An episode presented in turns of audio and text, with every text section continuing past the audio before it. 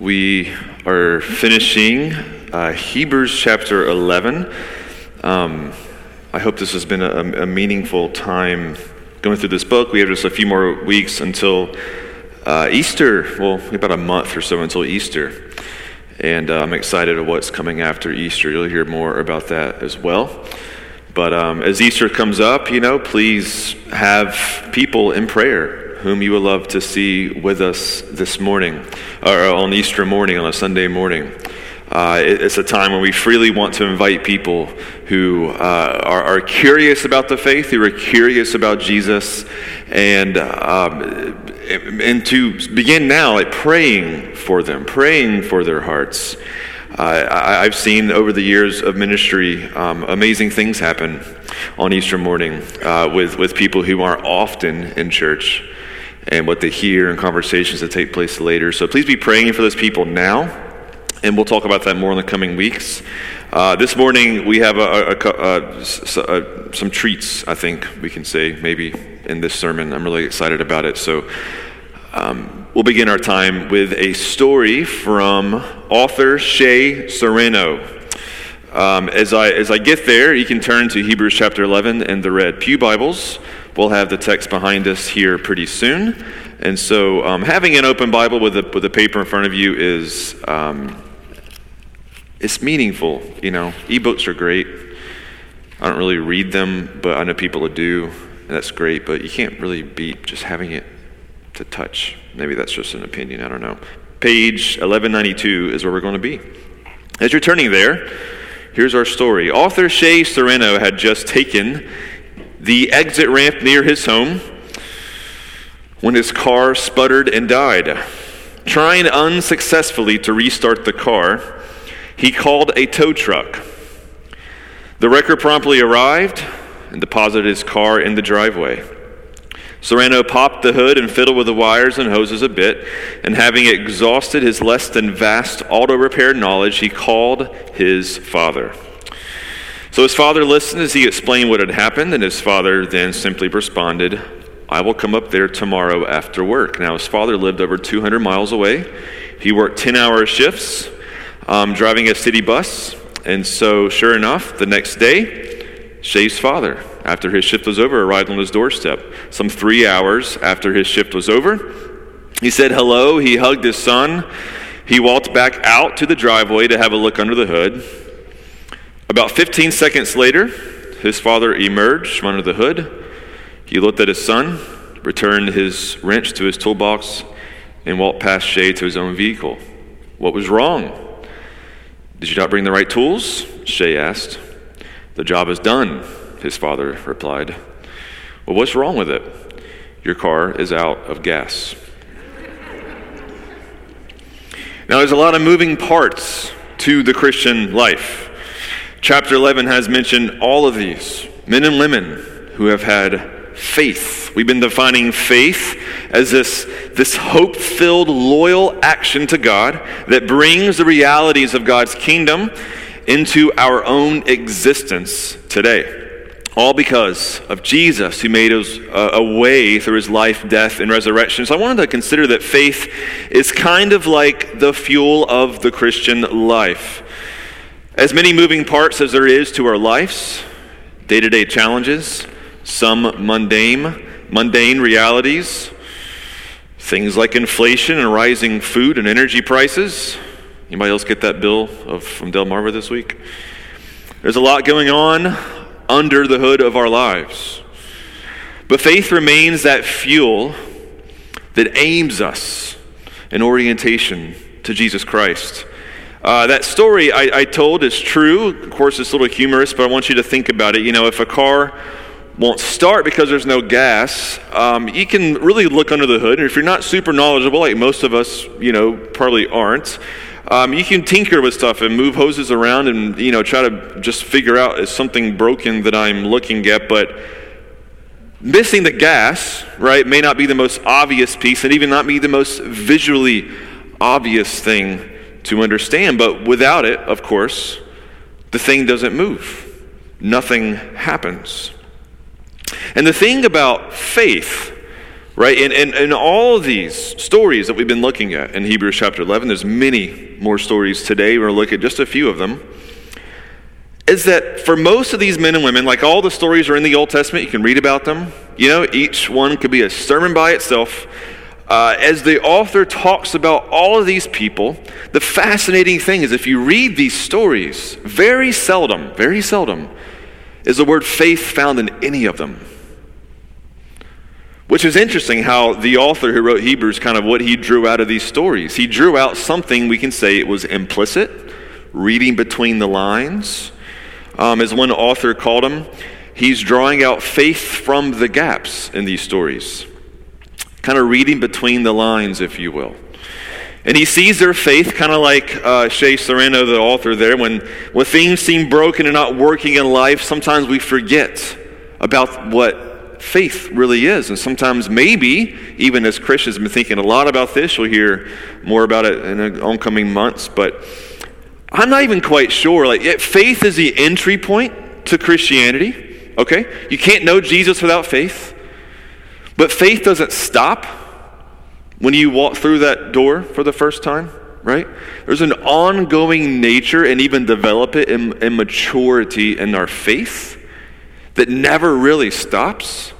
And I'll venture to say that I don't know how well the church, not ours specifically, just in general, in modern times, how well we really equip one another for the challenges, the real life challenges that come.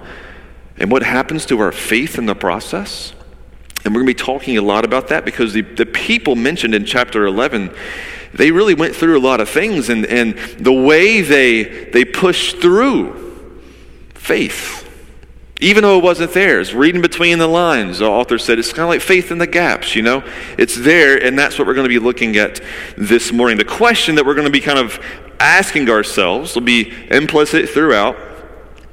If we were to zoom out of your life and kind of read in between the lines or look in the gaps in your own life, would we see an action-filled faith day in and day out? Even if that word doesn't come off your lips often, is it showing in your life as you respond to what happens in your life day in and day out? So this morning we'd be looking briefly at the gaps in some of these people's lives this morning. Can't do all the details, but we'll get through many of them. So beginning, as we look at Hebrews chapter 11, the rest of the chapter, let me remind you of the definition we've been working with that begins in Hebrews 11, verse 1. Faith shows the reality of what we hope for. It is the evidence of things we cannot see. Another commentator on the Bible kind of said it this way. It is an action taken in the present with a view towards a future realization. An action in the present with a view towards a future realization. And one step farther would be an action taken in the present where a little bit of that future realization kind of shows up in the present, even though we still wait for the final version of it to be fulfilled there. And that's what happens in our faith. So let's look at this first group of verses here as we once again return to Abraham's life. There's kind of three ways that we're going to see faith kind of pop out of these stories this morning. And it's going to be involving faithful risk, faithful hope, and faithful endurance. That's going to be kind of the in-between stories here. So let's look at Abraham's life. Verse 17. We can, if you missed last week's sermon, you can pick up on what we learned about Abraham last week, but here's verse 17. By faith, Abraham, when God tested him, offered Isaac as a sacrifice. He who had received the promises was about to sacrifice his one and only son, even though God had said to him, "It is through Isaac that your offspring shall be reckoned." Abraham reasoned that God could raise the dead, and figuratively speaking, he did receive Isaac back from death. Now, to survey this story, picking up from last week, it was God, if you remember, who promised Abraham and Sarah in their old age that a child would come. Their response initially, they laughed at God, and God said, "Great, you should name him Isaac because that name means one who laughs." And sure enough, they named their son who came miraculously in their old age, Isaac. Now, when you're reading Genesis and you see this child born, you're like, wow, okay, it happened. And then really quickly after, in Genesis 22, this is how the story reads. After these things, after Isaac was born, God tested Abraham and said to him, Abraham. And he said, here I am. If he remembers, last time God said, Abraham, here I am. It was kind of a crazy thing that happened. He said, pick up from where you live and just start walking and I'll show you where you're going. Go. So this is like round 2. Abraham, here I am. It's like, what's going to happen next? Verse 2, he said, take your son, your only son, Isaac, whom you love, and go to the land of Moriah and offer him there as a burnt offering on one of the mountains, which I shall tell you. Now, this is a real human being. Abraham's not some mythical figure. He's just skin and bones like you and I. I'm sure you'd be a little confused. It's like a little bit, right? Because God said through Isaac, this whole nation is going to come. And now he says, and go give this kid up as a sacrifice. Be a little confused. But I'd like to describe Abraham's obedience here. Because he follows through with this. He begins obeying God and taking steps. There's a bit of a risky faithfulness attached to this. Because the promise given to him was, I will make Isaac, through Isaac a great nation will come, and now he says, given up as an offering to me. The author Hebrews kind of reads between the lines and sees Abraham's heart, and he says, Abraham must have reasoned that after this event, God could bring Isaac back from the dead because his promises aren't void. And figuratively speaking, at the end, when Abraham's knife is stopped at the last minute, when God says, stop, you've passed the test. I see that you really believe. The child whom he thought he wouldn't be bringing back, he did bring back. And he said, figuratively speaking, he did receive him back from the dead. But he didn't waver in obedience, even with some question marks of what this obedience, like how is this going to play out? I don't know. But his faith led him to such an action. So I want to just briefly say this. When we follow Jesus, I think he will lead us to take some risks in his name. I don't believe, he will, right? And I don't mean yeah, some people might wind up in the jungles of the Amazon, right? On a legitimate, almost adventure, We read some of these stories of missionaries in church history, and that really could happen. But not all of these are some, adventurous risks here. Sometimes it just comes from sitting and listening to God and responding, saying, Lord, here I am. And he speaks to you, maybe through the scriptures, and kind of starts nudging you in a certain direction that you're like, how about no, actually? I'm not comfortable with that. But God keeps kind of doing the nudging. And he keeps doing the nudging, and it's just a matter of, are you going to stop resisting and stop kicking against him? Sometimes it looks like that in our life, that this faith leads us to have to take a risk towards him, right? I mean, maybe there's healing in your life that you've never really have set down to face, some hurt, some pain, some trauma, some deep difficulty that you've just gotten really good at different mechanisms of just kind of covering that continually for very far too long, and you're afraid to look at it, and it even seems risky because you're like, I don't know what's going to happen, but God says, I want you to be healed. I can do it. Are you ready? Are you finally ready to face that one part of your life? I know you don't know how it's going to look when you're done, but are you ready to jump into that? Because I am going to be with you. It's nothing that Jesus himself did not face in his life, right? God's heavenly plan in Christ is commissioned on this earth. And in all these things that we're talking about, he wants to call you up in his plan. And if you're ready to listen, he will call you. And the response will be faith, because there'll be kind of a question mark on what that's going to be, right? And so the other stories we're looking at are going to have faithful hope wrapped up in it. So moving on to verse 20, we go to now Abraham's child, Isaac. By faith, Isaac blessed Jacob and Esau with regard to their future. By faith, Jacob, which is Abraham's grandson, By faith, Jacob, when he was dying, blessed each of Joseph's sons and worshipped as he leaned on the top of his staff. By faith, Joseph, when his end was near, Abraham's great-grandson, right? When his end was near, spoke about the exodus of the Israelites from Egypt and gave instructions about his bones. And moving many centuries later, by faith Moses' parents hid him for 3 months after he was born, because they saw he was no ordinary child, and they were not afraid of the king's edict. Now all these actions here that were done in their present were based on unseen future realities, and it had bearing on their present. Isaac and Jacob's blessing given to their children, if you read about them, you can read about them, they were done in faith that the promises that Abraham received were real, were true of this great nation that would be coming from their family, and they acted on it. They expected it, and they led and guided their children to it as they blessed them. They received the promises, they acted on faith, but they still didn't see it, friends. And that's the faith in the gaps, right? You don't see the word faith show up in these stories, but read between the lines, it's there. This is what's causing them to act in this way. Now, I want to just draw a connection here. When Paul, when he read these stories and he read this promise given to Abraham, in Galatians, he picks up on this promise and he shows us how this nation that would come from Abraham, it says that a blessing was coming for the world through him. And I want to bring this story of Abraham to all of us this morning as it connects, because as Paul was writing to a bunch of non-Jewish Christians, early Christians in the region of Galatia, which is like modern Turkey or so, we have this, Galatians 3, 7 through 9. Know then that is those of faith who are the sons of Abraham. And the scripture, foreseeing that God would justify the Gentiles by faith, preached the gospel beforehand to Abraham, saying, in you shall all the nations be blessed.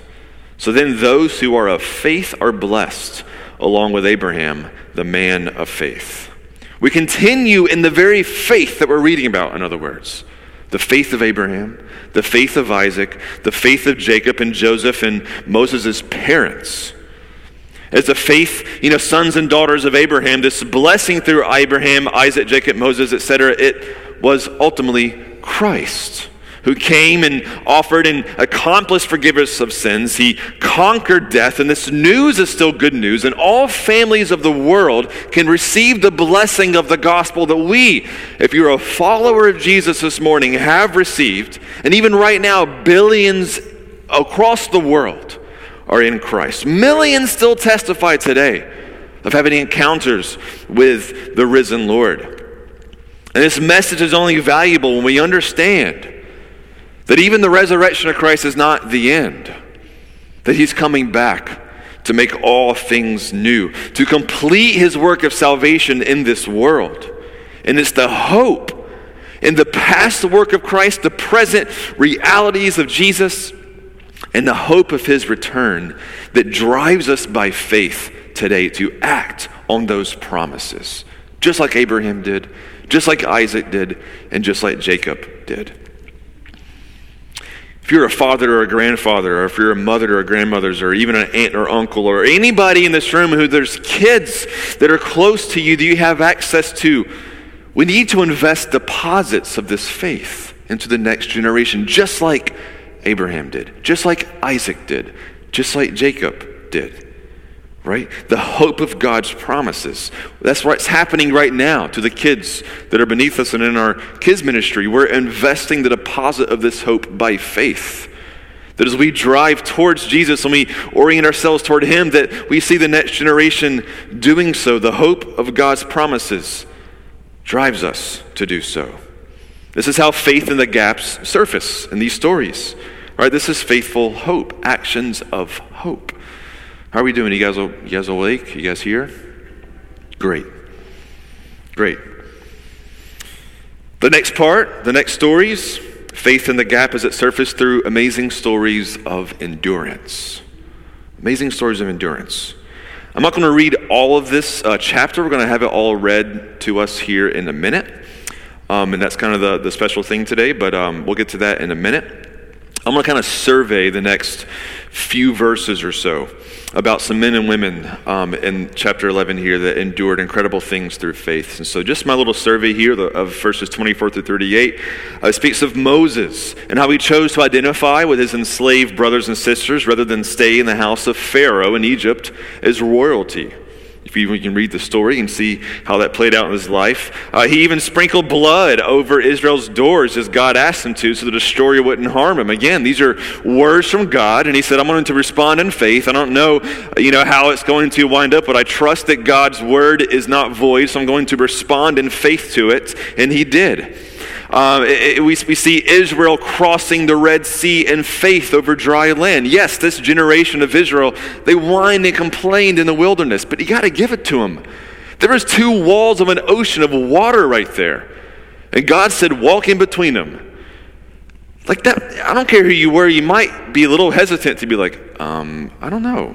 Like, if I'm in the middle of this thing, and these like wall things, like stop being wall things here, like, it's going to be a pretty bad scenario. I'm not going to escape that. But in faith, they said, okay, Lord. And they did. They did, right? In faith, they trusted him. God's people also marched around a city for 7 days. And instead of just invading, God said, why don't you look like idiots and walk 7 times around the city and the walls are just going to fall down. That sounds crazy. Like you want us to look like a fool, God, in other words? Okay. And they did. And guess what? In faith, they did it. And it happened, right? The miracle of the wall falling. Rahab, a prostitute in the city, the most unlikely person you may think to have faith in this God of the army outside of Jericho, what does she do? She cast her faith on him. She helped the armies out, the spies out, and became a part of the community of God's people because of her faith. Then the author lists a number of people: Gideon, Barak, Samson, Jephthah. If you read their stories, some wild people here did some wild stuff. And he says, yeah, but they had faith, These people had some wild lives, and they were not perfect people. They had faith. You have David and Samuel and the prophets picking up in verse 33 here, who the author says, who through faith conquered kingdoms, administered justice and gained what was promised, who shut the mouths of lions and quenched the fury of the flames, escaped the edge of the sword, whose weaknesses were turned to strength, and who became powerful in battle and routed foreign armies. Women received back their dead, raised to life again. That sounds great. That sounds amazing. It's like, give me some of that, Lord. That sounds awesome, right? Receiving back their dead from life. That's referring to the widow of Zarephath, who during the prophet Elijah's ministry experienced that, right? God, through Elijah, raised her son back from the dead. Kingdoms conquered in faith. That's Gideon. Mouths of lions shut in faith. That's Daniel. Quenched the fury of flames. That's Elijah. Weakness turned into strength. So many people. Hannah praying before God in the tent as she's just weeping her weakness and faith. She comes and she pleads, and God makes her strong through her faith. And she has a baby. Every one of these statements comes from real stories. I could preach a sermon on all of them, right? And like we read that, we're like, yeah, like that's awesome. And I don't want to diminish anything. Like there are seasons when God shows up in miraculous and powerful manners, when we actually kind of get that glimpse of how things should be. Like we experience life as it should be. When the broken things get reversed, when the sicknesses become healing and restoration, like when we see these things, you're like, wow, like I've met people who were like a little iffy on this whole God and Jesus thing, and they see a miraculous act, and they're like, okay, so I don't understand that. I don't know where that came from. What do I do with this? And it kind of spins their whole world in because they realize there's only one explanation for this. Like it has to be God who showed up here. And we enjoy when this happens. We celebrate when this happens, and it stands as a testimony that our hope is not in vain, right? That we continue forward in faith. If there's an impossible situation, referring to the words of Jesus, he says, nothing is impossible with God, and we respond in faith. But the sermon doesn't end there. The sermon doesn't end there, right? Because there's more to the story, even here, you know. And I just a little digression just for a second here. Like, I think in America, like, there's a cultural aspect of things that makes us really wish the sermon could end right there, you know. We have this notion of like this progress, the American dream, where we can only imagine things getting better and better and better. This is why our politicians, like if there's like a hard decision to make that has to like take us back as a country one step to bring us forward for others, nobody's willing to do it because it has to be better all the time, you know. Things can only get better. Nobody can make bad decisions and hard decisions like that. We have this mentality, it's just like things have to always be getting better. Our houses always have to be getting, you know, somehow cheaper but bigger at the same time. And clothing has to be getting somehow cheaper but better at the same time. And our technology has to get cheaper but better and blah, blah, blah, blah. This is how we live in our country. And I think our theology can be affected by this. Or we say, God, like I have my hope in you, so things should be getting better now because I know you. Because this stuff applies to you, right? And then it doesn't sometimes. And the question will be, what happens then to your faith? Look at the next part here. And the other part of verse 35. Others were tortured and refused to be released, so that they might gain a better resurrection. Some faced jeers and flogging, while still others were chained and put in prison. They were stoned, they were sawed in two, they were put to death by the sword. They went about in sheepskins and goatskins, destitute, persecuted, and mistreated. The world was not worthy of them. They wandered in deserts and mountains and in caves and in holes in the ground. And we say, none of that, please. That's not so exciting to read. Incredible endurance as they followed after in faith the promises of God that still stood in their hearts as they faced such immense trials and challenges and difficulties. And again, read their stories, right? All these stories, like the word faith won't be there. It's in the gaps. It's found in their endurance of these crazy, hard, difficult circumstances. They were responding, and when these things came to them, they still had their eyes and hope set on the unseen realities that God promised, and it drove them with endurance to face them. It's hard, though. There's a verse actually I kind of was led to this week in Proverbs 13:12. It says, "Hope deferred makes the heart sick, but a desire fulfilled is a tree of life." And that's an interesting way to describe this, right? Because we act in hope, but it doesn't mean that there's not times in our journey along the way where we're like, I feel sick almost. Like, can this ever like stop? Can it be reversed? Hope deferred makes the heart sick. It's why the Psalms are filled, innumerable. I know we read this just a few weeks ago. I'll read it again because it's a great example of like almost like this back and forth of just hope in the midst of faith in Psalm 42, 5-6. Why are you cast down, O my soul? And why are you in turmoil within me? Hope in God. I shall again praise him, my salvation and my God. They're cast down, they're struggling, but their hope is still in God. They're trying to at least preach that to themselves, right? This is hard. Why is my soul cast down? I know that God's promises are real. I hope in God, but there's a very real human struggle that you and I have written on the pages of our Scripture. Now, the people in Scripture, like, yes, we can call them the heroes of the faith, and they really are admirable, but they're also, just another reminder, normal people. They weren't like extraordinary superhuman, like, you know, Superman, Marvel character people, right? Like they were real, like real weak people just like you and I. It was Elijah who, you know, was on top of a mountain and saw God just destroy all these false prophets from false gods, and fire came from heaven, just wild stuff. And it was the same Elijah who just shortly after was running in fear and got so down and so depressed that he found himself in the wilderness praying, Lord, maybe just take my life at this point. Like I'm done. I got nothing left here. A very real person, mountaintop, but experiences the valleys as well. I dare say that the biggest challenge of our faith is when we do not experience that great power and miraculous work of heaven. Even though we pray for it, right? Even though we're open to it, when it happens, we celebrate, right? I mean, we're not closed off to as a church. We see the book of Acts and all these amazing works that happen, and we see Jesus' ministry, and he said, you'll be able to do greater works than these, and we say, okay, Holy Spirit, like, we're open, bring the power of heaven into this world so people may see who you are and know of your gospel.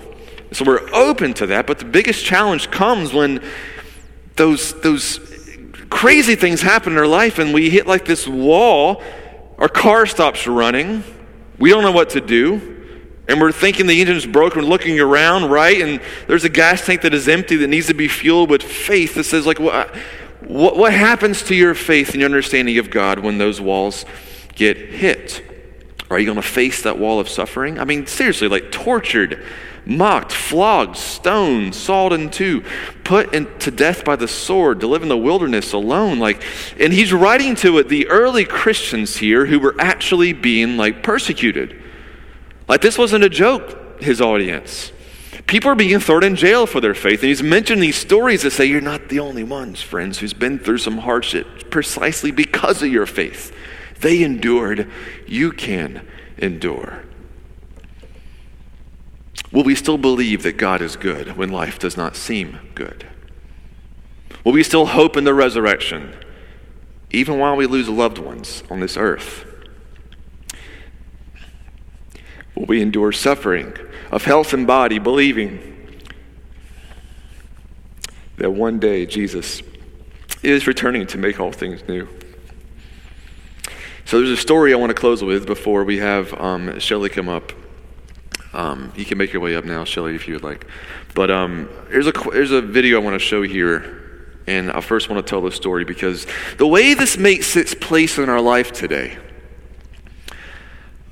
it's no more extraordinary than it was with Elijah, right?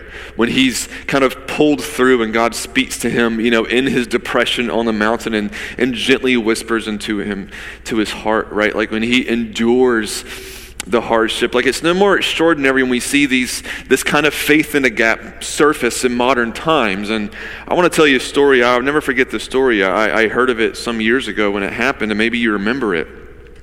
I was so deeply moved when I heard it, just thinking that what better example of faith and hope and forgiveness that comes from the gospel that it can surface from somebody like you and I. So let me tell this story. September 8th, 2018, Amber Geiger, she was a white police officer. Race has a part to do in this story, and we'll get to that. You'll see. A white patrol police officer finishes a 13-and-a-half-hour shift, drove into her Texas apartment complex where she lived. Upon arriving at her apartment, she realized the door was ajar. Opening the door, she found Botham Jean sitting on the couch eating ice cream. She immediately opened fire on the 26-year-old black male whom she thought to be an intruder, killing him. Quickly she realized, however, she had parked on the wrong floor in her parking garage, and the apartment she was standing in was not her own. Within 3 days, she was arrested for murder. She's still in prison today. Cries of racism rose across the country as many across all the states responded in anger and in chaos. Botham had a sweet, precious family full of brothers and sisters, and they were left utterly devastated at the horror of the crime.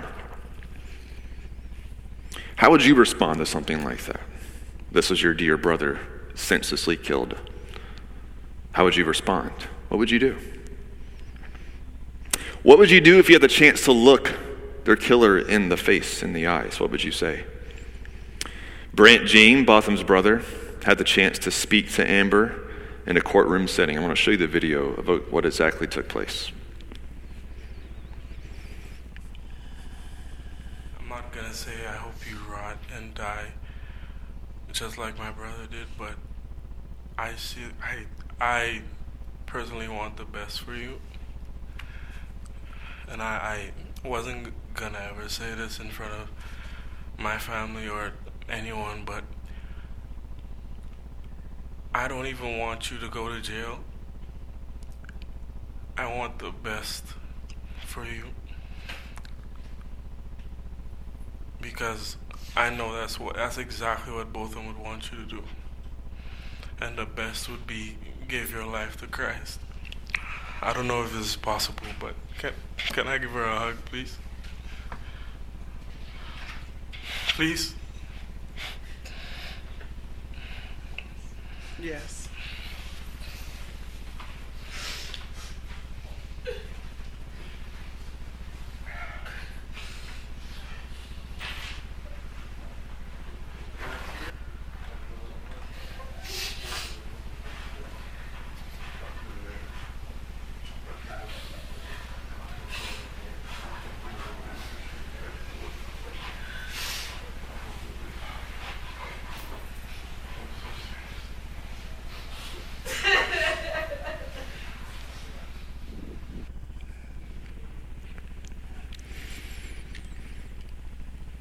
One time Jesus said, if you forgive others their trespasses,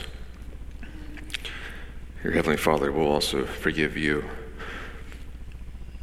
If you really, truly hope that the gospel's good news for everybody, that the cross can cleanse the sinner, even the worst among us, and you want to step out in faith on that belief, he'll be like Brant Jean there. If you'd like, you can just pencil his name at the end of Hebrews 11 if you want to. He certainly deserves a place in this chapter, right? And the countless others in history who exercised such faith and responded. And just, you see the moment that like this love welled up in his heart that clearly makes no sense. You should read people's responses to this, like, forgiveness? That's the dumbest response. Like, people were angry his response, but if you saw his heart, like, the love of heaven showed up and it drove him to do something that makes no sense unless the gospel's real. And faith in it pulls you towards responses like that in your life.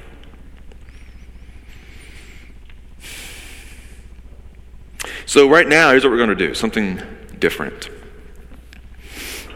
We're going to really bring home this chapter, because I didn't read the whole chapter, it's really long, but we're going to hear it all from the beginning of this chapter to the end. I mentioned a few weeks ago how in all the New Testament, this chapter of Hebrews is one of the most masterful pieces of writing. But we forget that these chapters, we preach them, we chop them up in different verses, we do all of that. But we forget that these are letters meant to be read aloud before they were meant to be like read. Like, they were written for the ear more than the eyes, okay? And there's an ancient skill called rhetoric where people were trained for public speaking. And so because almost no one knew how to read. So when these biblical letters were written to churches, like, people got them and they actually somewhat like performed them in front of people. And so Hebrews 11, to really bring this home, what we're talking about, I want it to be experienced this morning. I want to be experienced. And what we're about to do is will be the closest thing we can get to like the original form of the scriptures. So I asked Shelley Forricker this morning if she'd be willing to read aloud the entire chapter. And so I kind of threw this on her a little bit last minute, and she was gracious enough to respond and say yes. And so I don't have the scripture slides behind me, because I want you to listen to these stories of faith all over again. I want you to listen to God's word this morning. Keep your ears open. If you want to close your eyes and just listen to the chapter, do so. And let these stories impact you. Let's experience Hebrews 11 as we close this sermon. So I'll call Shelley to come forward. And the worship team as well, if you haven't yet.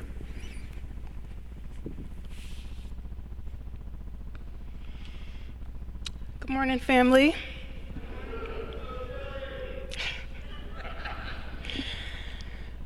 This is the Word of God, beginning in Hebrews chapter 11. Faith shows the reality of what we hope for. It is the evidence of things we cannot see. Through their faith, the people in days of old earned a good reputation. By faith, we understand that the entire universe was formed at God's command, that what we now see did not come from anything that can be seen. It was by faith that Abel brought a more acceptable offering to God than Cain did.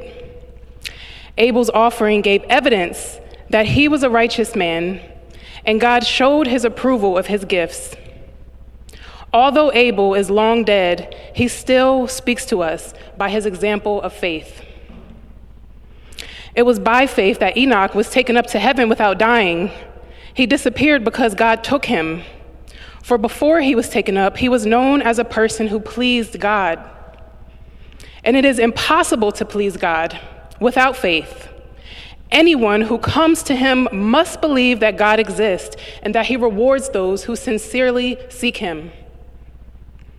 It was by faith that Noah built a large boat to save his family from the flood.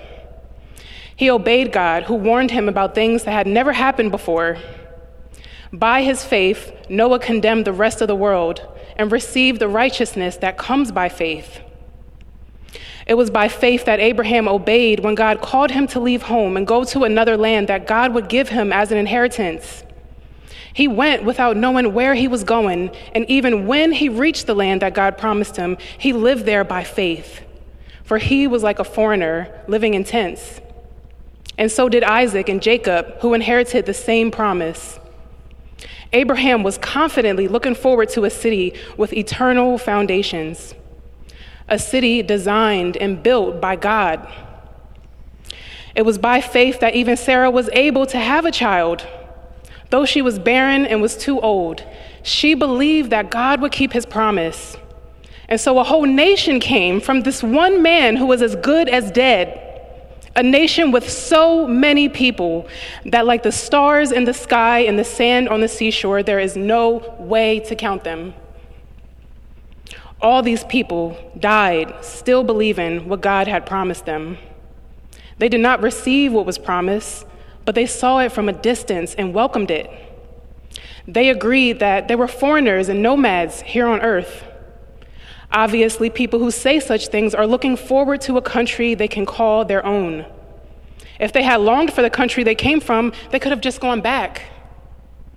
But they were looking for a better place, a heavenly homeland. That is why God is not ashamed to be called their God, for he has prepared a city for them. It was by faith that Abraham offered his son, Isaac. Abraham, who had received God's promises, was ready to sacrifice his only son, Isaac, even though God had told him, "Isaac is the son through whom your descendants will be counted." Abraham reasoned that if Isaac died, God was able to bring him back to life again. And in a sense, Abraham did receive his son back from the dead. It was by faith that Isaac promised blessings for the future to his sons, Jacob and Esau. It was by faith that Jacob, when he was old and dying, blessed each of Joseph's sons and bowed in worship as he leaned on his staff. It was by faith that Joseph, when he was about to die, said confidently that the people of Israel would leave Egypt. He even commanded them to take his bones with them when they left. It was by faith that Moses' parents hid him for 3 months when he was born. They saw that God had given them an unusual child, and they were not afraid to disobey the king's command. It was by faith that Moses, when he grew up, refused to be called the son of Pharaoh's daughter. He chose to share in the oppression of God's people instead of enjoying the fleeting pleasures of sin. He thought it was better to suffer for the sake of Christ than to own the treasures of Egypt, for he was looking ahead to his great reward. It was by faith that Moses left the land of Egypt, not fearing the king's anger. He kept right on going because he kept his eyes on the one who is invisible. It was by faith that Moses commanded the people of Israel to keep the Passover and to sprinkle blood on the doorposts so that the angel of death would not kill their firstborn sons. It was by faith that the people of Israel went right through the Red Sea as though they were on dry ground. But when the Egyptians tried to follow, they were all drowned. It was by faith that the people of Israel marched around Jericho for 7 days, and the walls came crashing down. It was by faith that Rahab the prostitute was not destroyed with the people in her city who refused to obey God, for she had given a friendly welcome to the spies. How much more do I need to say? It would take too long to recount the stories of faith of Gideon, Barak, Samson, Jephthah, David, Samuel, and all the prophets.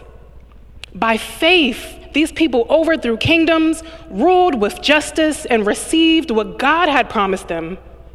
They shut the mouths of lions, quenched the flames of fire, and escaped death by the edge of the sword. Their weakness was turned to strength.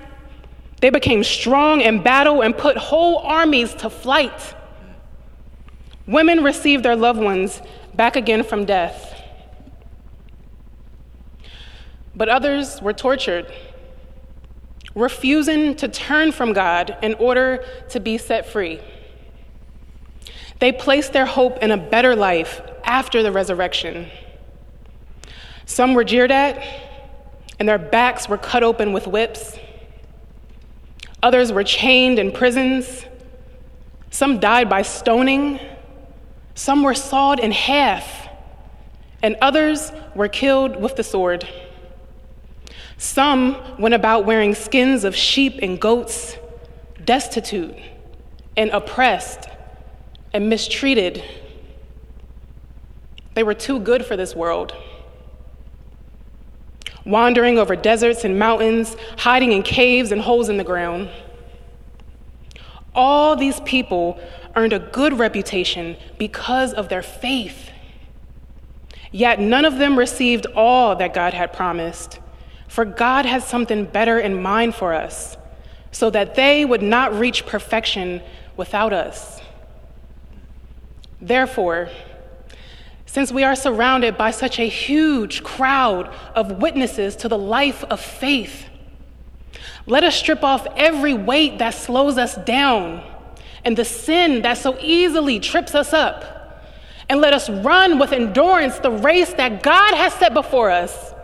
And we do this by keeping our eyes on Jesus, the champion who initiates and perfects our faith. And because of the joy that was waiting for him, he endured the cross, disregarding its shame. And now he is seated in the place of honor beside God's throne. This is the word of God. Amen.